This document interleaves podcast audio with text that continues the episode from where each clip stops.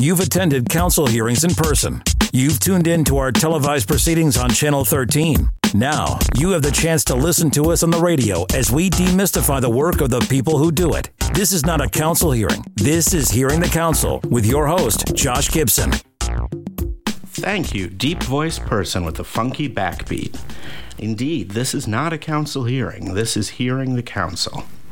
You can't have a government without a council, so you can't have a government radio station without a council show. This is it. We're coming to you from the Train Track Enclosed Nerve Center, that's the headquarters of the Office of Cable TV, Film, Music, and Entertainment. It's also the historic headquarters of Black Entertainment Television, so it's an honor to be here.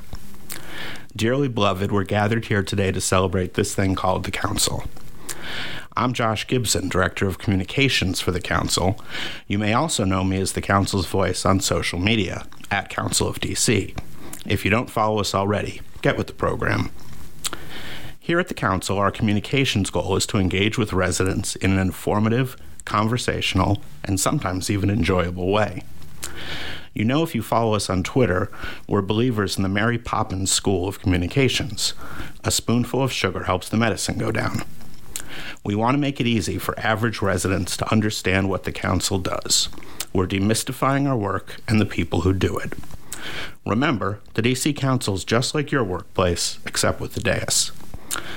On the show, we try to keep things light, offbeat, informal, and interesting. You'll learn about policy, learn about people, learn about history, and learn about the institution. Listeners, you know we've wrapped up our first and second rounds of interviews with council members. They're available on SoundCloud and iTunes. Those focused mainly on getting to know the council members, their backgrounds and biographies, successes and struggles. Now, in our third round, we're going to focus more on the people at the council colleagues, coworkers, community leaders, and the like. And a disclaimer we shared the general questions in advance so the council members could prep if they chose to. And the council members can always pass on a question if they want. So, without any further ado, let's welcome our guest today, at large council member David Grosso. Well, thanks for having me back. Uh, it's good to be back on the show, Josh. No problem, and I'm always thrilled and amazed when a council member comes back into the uh, into the, the lion's den of comedy and weirdness that is uh, that is hearing the council but uh, it's it's an honor. I, I, felt like I had no choice, to be honest with you. You know, it's something that you know I'm told to do, and it's, I, I uh, come because I'm told. I'd, I'd, like to hear who tells you that, uh, because I know it's certainly not me. Uh, but joking. but it's it's a thrill. So honestly, thank you. Uh, but yeah, so let's uh, let's talk a little bit about uh, about role models. You you strike me as someone who is deeply um, principled. Um, I know you were a philosophy major in college. Um, so let's talk about the people who, who got you to be the principled person you are. Um, so throw out a name or two of someone, uh, maybe someone you knew in person, and uh, maybe someone who you didn't know, uh, you know, a famous person, a person from history. Well, thanks uh, for the question. You know, the this is not a very difficult question for me because everything that I do and uh, where my principles are rooted it, it go directly back to my mother, uh, Marie Dennis. Uh, she uh, taught us all. Um, I have five brothers and sisters, and uh, taught us at a, at a very, very young age that uh, it was uh, both our opportunity but also our obligation to do everything we could to take the privilege that we were born with to try to make the world a better place. And um, the one thing that she did was lead by example. Uh, everything uh, throughout her life has been geared towards social justice and reform and literally trying to chip away at the injustice in the world. So, from a very young age, we were um, collating mailers, we were doing fundraising calls, we were uh, participating in protests and marches and demonstrations, and we were also uh, being introduced to people uh, that uh, crossed her path who were amazing uh, individuals who were on the same path. My mom founded a, an alternative uh, community here in the District of Columbia in 1986, and I was um, 16 and moved in with her at the time uh, back to the city from the country. And that community is still up and running. It's the Assisi community, named after Francis Assisi from Assisi, uh, where they uh, take vows of poverty and they live uh, with the poor and for the poor and uh, spend their lives doing work that hopefully will turn the world around. And focus more on those uh, need the help and uh, less on making people richer. Now, as a parent, I ask myself the same question because there's kind of two uh, directions that parenting can take. There's the lead by example, and then there's the rebellion. You know, sometimes your kids do what you want them to do and the, the path you lead them down. And then other times it goes the total opposite direction where they're just like, they throw their hands up and they're like, this stinks. I'm doing the total polar opposite of the, the path you've shown me. Um, did, did you think your mom had any concerns that it was going to be like, you know, forget about this this junk? You know, I you know she uh, taught us uh, very very young age that she would love us no matter what, and that it um, whatever we chose to do, we it was our decision to do whatever we wanted to do. But that uh, underlying that all was an expectation that we were going to be good people and we were going to do things uh, that would do our part in making the world better. So um, I think when you have a foundation that deep in love and know that you're loved and that, that you're going to be loved no matter what decision you make, like um, you might rebel for a bit, uh, which I did, uh, or, but you usually come back and understand and listen.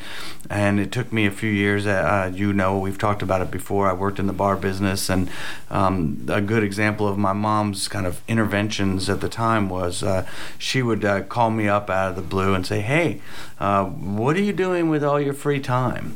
would you like to sit down and have lunch and talk about some options?" And as a result, I volunteered at Christ House here in D.C. I, I did the work with uh, uh, Volunteers on the Border where I was down in Central America. All this was because my mother was constantly pushing me, but gently, uh, to do more with my life um, than um, spend it, uh, you know, really having a lot of fun uh, and uh, bartending and hanging out with my friends and going to concerts. And so um, it, it's not that uh, we had like a big epiphany decision to make, and I don't think anyone ever does. But her, the way she was a role model was very intentional, knowing that. Um, that she loved us no matter what, but also had expectations that we were going to do more uh, than than um, than not. And and what do you from from living that lifestyle? What um, what sustains you? What what keeps you going? I think the reality that uh, that there's great joy in seeing um, people um, get something out of the work that you do, and uh, changing society a little bit for the better every day, pushing that uh, to a new place uh, through work is, I think, the most gratifying thing that I do. I love uh, to see the impact of the policies that we make. Uh, I love to see um, the, the, twinkle in somebody's eye when you say, "Yes, I can help you." Here, some ways that we can get you something more for your for your struggles and, and to get you through it. Um, but you know, it's it's never. Um, it's it's never that obvious to be honest with you. It, it's going to take time. A lot of the work we do and a lot of the, the work that I've done is is a is a long long term impact. It's not going to just um, result in tomorrow uh, saying, "Look, there's a new building or there's a new you know road or something." It's more uh, substantive than that. Gotcha. Now, do you do you ha- have a, an additional role model that you'd cite as someone who, who is outside your personal life, or is, is that just kind of the one, the beat all and end all? Uh, well, as you noted already, I am a philosophy major, and so um, we did a chronological view of philosophy. And so I have a lot of respect for people that took the time to write, uh, to think, to become, uh, to give the opportunity to other human beings to be critical thinkers. People like Kierkegaard and like Kant. Um, these are people that uh, sacrificed greatly during their time in this world, but did it in the uh, with the eye towards creating a better opportunity for others. Um, but I, I, would be remiss to say that you know I didn't uh, view Gandhi and others like Gandhi as role models because my mother, uh, whenever we visited the city before we moved here, we'd go talk about Gandhi and understand Gandhi's role and visit his statue out on Mass Ave, you know, and it's like how do you um, not have role models that are real movers and shakers, people that resist injustice, um, A big role model for me uh, is Oscar Romero in El Salvador, who uh, sacrificed his life for the betterment of uh, the people that lived in El Salvador and were struggling in El Salvador. Um, I have a long list. Uh, includes uh, Fannie Lou Hamer and Charles Hamilton Houston, people that, uh, again, sacrificed in their own personal world to make the world a better place for others. If Charles Hamilton Houston hadn't dedicated his career at Howard University Law School to create a generation of lawyers, uh, we wouldn't have had the civil rights movement. We wouldn't have the progress that we've made in our country around racial justice. And so it's important, I think, to remember some of the unsung heroes that sacrificed a lot to get to where we are today. Uh, I feel like some of the latter category names you mentioned are folks that that uh, people hear about or even taught about in elementary schools. But and, and, this is sort of an unfair question to spring on you. But a Kierkegaard or a Kant, how would you describe someone like that to someone who might not have familiarity with sort of higher level philosophy? Um, the, these types of philosophers, the ones that I got to study, starting all the way from Socrates and Aristotle, going all the way through, were people that we're willing to ask the question. We call them disruptors now. These are the people that innovate and disrupt. These were the people that were willing to ask the hard questions about everyday reality you know, do we think? Can we think? How do we think? And move the ability for human beings to imagine what we could do to a new level. Um, so taking us out of a more rudimentary thought process to more advanced. And I think uh, they opened the door for us becoming more critical thinkers. They opened the door for us to become more intentional and deliberate about what we do with our lives. Um, and and they did that with uh, you know pure intellectual analysis of what we can and can't do as human beings. But you know, we if you hadn't done that, if they hadn't been there challenging the society to do something different, uh, it's like John Locke or somebody like that, you would end up, I think, with a society that is continually stumped and doesn't get to a, you know expand horizons for everybody. And they open that door, and I admire that. Now, if you look like uh, at, a, at a, a, disruptor, or if you look at someone like Houston, or someone like on the conservative side of things, where the conservatives decided they wanted to change the judiciary and they put in place a generational change in the judiciary. Is there anyone you look to who is putting in a generational change uh, into how we think? Um, I, I, I struggle myself to think of anyone who is thinking in the long game, kind of on either side of the yeah, I, the, I mean, I think a, a, ideological. The most recent example that comes to mind is President Obama. You know, he had a, uh, one of his very first speech being president. He said, "Look, I may not be able to make change overnight, but I can change the course of things over time and set the country on a different trajectory." And I think he understood that his role was not to be flashy and you know throw a whole bunch of change at everybody right up front, but that if he could tweak some things, um, and I think the the bill with uh, the universal you know attempt to try to get people health care throughout the country. I didn't agree with the approach, but I think he understood that in order to move our country to a better place, which ultimately I hope is, uh, you know, 100% uh, paid for health care in this country, that he had to take those incremental steps. But I know for sure that the President Obama is smart and understood this and is a critical thinker enough that he could see the long game there was to begin with Obamacare, begin with health care reform in the insurance model. Uh, before we would actually be able to take the next step to get to uh, universal care. Yeah, it's just so hard to think about that kind of to have the discipline to think about. I'm going to do something, and in 40 years, right, you're going to see it's going to make a big difference. And, and you may not even be there to see the difference, you know. And I right. just I really admired him because he has I have I still admire him. He has as president he had a lot of pressure to make radical change, to do things that were very quick and turn around things on a on a dime. But he, I think, very astutely understood that uh, that was impossible to do in this kind of a country and this kind of a government, and that there were many injustices, and that all he could do was try to bend the curve a little bit towards a better a better world for people in this country. Right. And I know there was talk about about um, a statue for Houston in D.C. for putting out that farm team of civil rights lawyers. There should be. I, I honestly believe that. I think uh, Charles Hamilton Houston was uh, the, one of the best lawyers of all time. Well, as we frequently do, we've gone a bit further afield than, than I planned. Sorry, on. No, no, it, it's me. It's me. It's not you. Uh, but anyway, let's sort of bring things a little back uh, closer to the council. Um, so uh, let's talk a little bit about uh, about first about your colleagues. Is there uh, sort of council members, past or present? Is there anyone you look to as a role model there? Well, I, certainly um, Sharon Ambrose, uh, who I worked for for six years, is Mm-hmm. a, a role model for me, and her her thoughtfulness, her deliberation, uh, her willingness to talk and engage with every member of the Ward Six community. She was the Ward Six council member. I also have a tremendous amount of respect for Linda Cropp. Uh, she, I thought, uh, ran the council as the chairperson in a very fair way, in a way that really impressed me when I was a staffer, and I and I and I often often think of her in that role. Um, and then, you know, I have had the opportunity to speak some with uh, former council member Bill Lightfoot.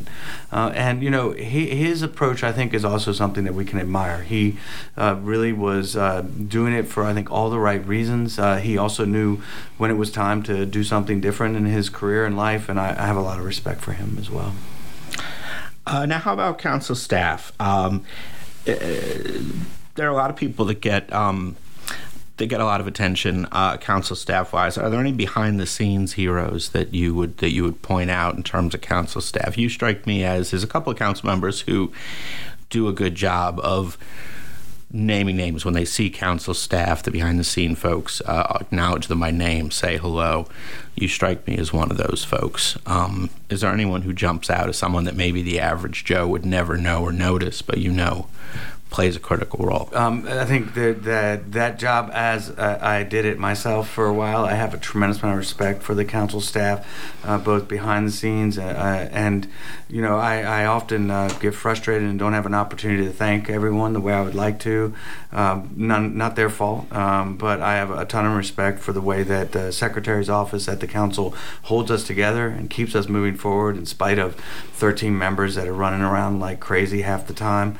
Um, and then you know the the reality is that uh, every anyone who makes that decision to be a staff member of a council member's office or generally in the council building uh, is making a decision to give back. It's making a decision to do public service in a way that uh, not everyone chooses, and I have a lot of respect for that choice. And uh, I also know from you know experience that it, it isn't always um, a place where people stand up and say, "Oh, thank you so much for that report you wrote," you know, or that work that you did, or how you managed that hearing. Um, but the fact is, is that all the staff pitch in and do the best job that they can do, and I have a lot of respect for them. I, you know, I my staff in in particular, I spend a, a lot of time choosing who is on my staff and hi, who I'm going to hire because I want people that are going to challenge me. I want critical thinkers. I want a diverse team that teaches me uh, along the way on how I could do a better job. And um, so each and every one of them uh, are remarkable, remarkable individuals who, again, I mean, their willingness to, to work with me is a sacrifice in and of itself. But the fact is that they they spend uh, long hours making sure that this city is has a bright future. Now, how about uh, community leaders? We were talking about farm team before. Uh, a lot of our community leaders, uh, you know, ANC, civic associations, and the like, uh, even student leaders, are going to be our future council members. Um, are you? I know it's always difficult to pick out one person or a handful of people in particular, but is there anyone who has kind of caught your eye that uh, is an up and comer? So um, I'll be a little less uh, political about this one and just tell you straight up who I think are future leaders in the District of Columbia. I work with an organ- a group of students at Thurgood Marshall Academy, and they have created an organization called Pathways to Power.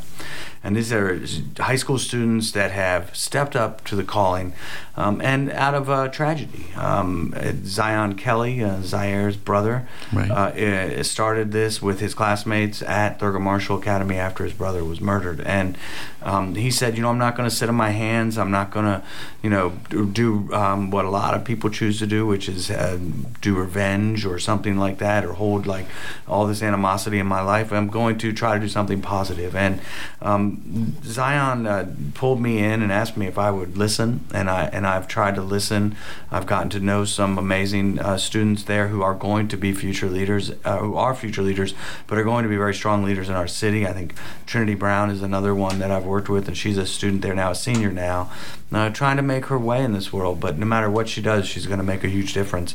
Um, just last year, um, Zion was invited to go to Italy uh, to talk about peace and to talk about making a more peaceful world, and he toured with one of his teachers, um, you know, four or five cities in Italy, having uh, conversations on an international spectrum about peace and nonviolence. Well, I mean, this is a young man who's just lost his brother, who's willing to step up to work with others to try to find a way forward that doesn't include violence.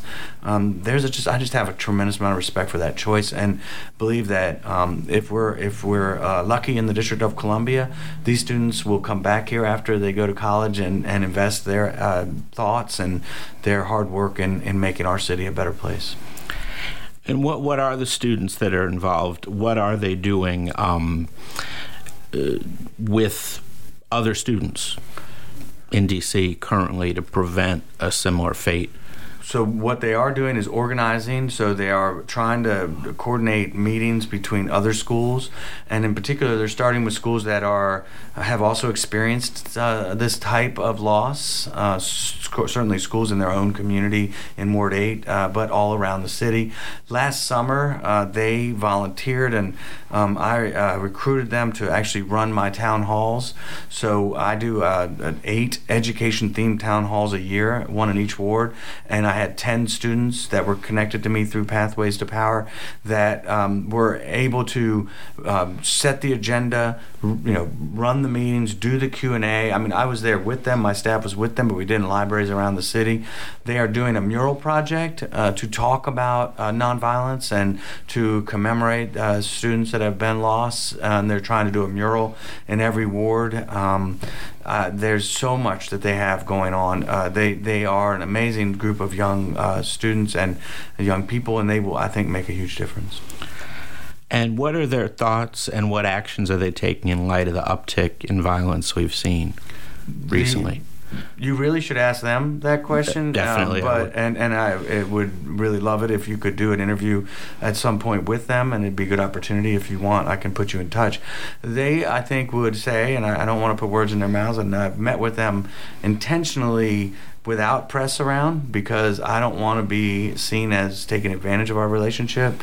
Uh, they are um, talking about how do you. The one thing that sticks out in my mind is that how do you go and um, embrace or support a young person who either dropped out of school or got into trouble and was put into detention at DYRS or New Beginnings, at the moment that that young person comes back into the community, into the neighborhood, how do you wrap your arms around that student to give her or him the support that that, that student needs to be um, out of the violent model and move them towards more of a nonviolent model of life? And this is about conflict resolution. It's about trying to manage your own emotions. And this is what they've advised us. And, and they've done it, this group has done it at, you know, Ward 8 Safe Passage meetings. They've done it at uh, council hearings. They've done it, like I said, at my town halls. And they talked a lot about uh, to eliminate the violence in the community, you can't ignore the reality that uh, when a student gets kicked out of school or when a student has a problem where, where they have an interaction with the law and they lose their freedom for a period of time, that student can't just be forgotten. You can't just say it doesn't matter what happens with that student because that's the same person that's going to come back with less hope, with less vision for their own future, and is going to need the most supports to keep them from perpetuating the, the cycle of violence that is happening in our city. Uh, I, I, think it's also important for us to have credible messengers in the community with the adults, which I know that we're doing in the city, but um, there's this n- nuanced, uh, important element to the violence that is youth you know, if you look at the paper, who's doing the shooting, who's getting shot, it's a lot of them are 16 to 24 year olds. These are uh, people that, if they had the right opportunity for uh, education, for management of their emotions, for conflict resolution tools, they might choose something different other than the use of a gun. And it's important to get the guns off the street, but as long as they're there, I think um, these students from Pathways to Powers, as well as uh, uh, my feelings, include getting out there and embracing these students that have been lost and give them an opportunity.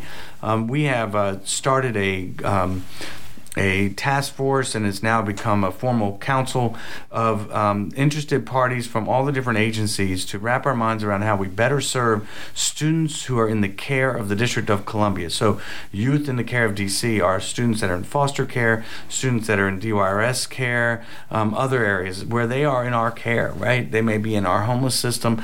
And how do we make sure that those youth don't fall through the cracks and then become perpetuators of the violence in our city.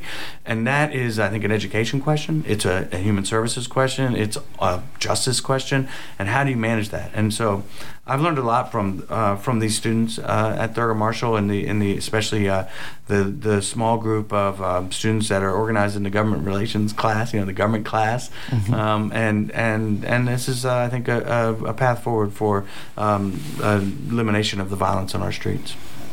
Yep, sounds like it couldn't be more important. Sounds like there's a corner that could be turned, and uh, there's nothing more important than getting that corner turned. I agree. To save lives. You know, you were you probably watched the mayor council breakfast yesterday. We have yeah. over the past several years the same number of people shot in the city every single year. Over 500 people shot every single year. That's a tragedy. That's us doing a bad job with our education system. That's us not giving people the tools they need to resolve their conflicts without resorting to violence.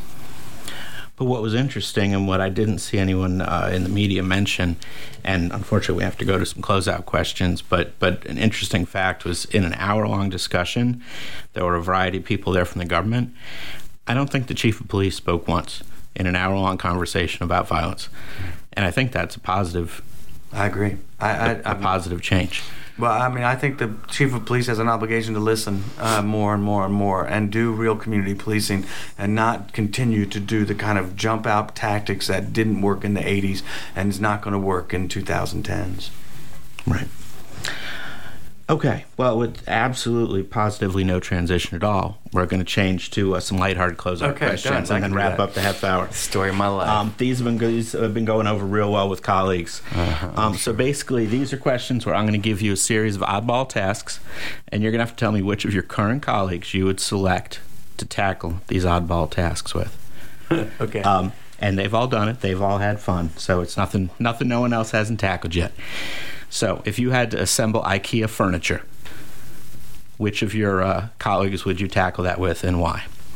Um, I'd probably do that with uh, Brianne Okay. Uh, you know, she she has, I think, an, an amazing job to look at the problem in front of her, analyze the right solutions, and then tackle the problem quickly. Okay, excellent. Well done. Um, driving cross country. Um, who would be good at it, or who would it just be fun to, to do it with? Uh, I would love to do it um, with all 13 members in a bus, uh, doing a lot of fun things on the bus. Never mind. Um, I think probably Robert White. Uh, it'd be fun to go on a motorcycle across the country. Okay, I can see that happening. Uh, how about cooking up a feast? Well, I don't know. My colleagues cook.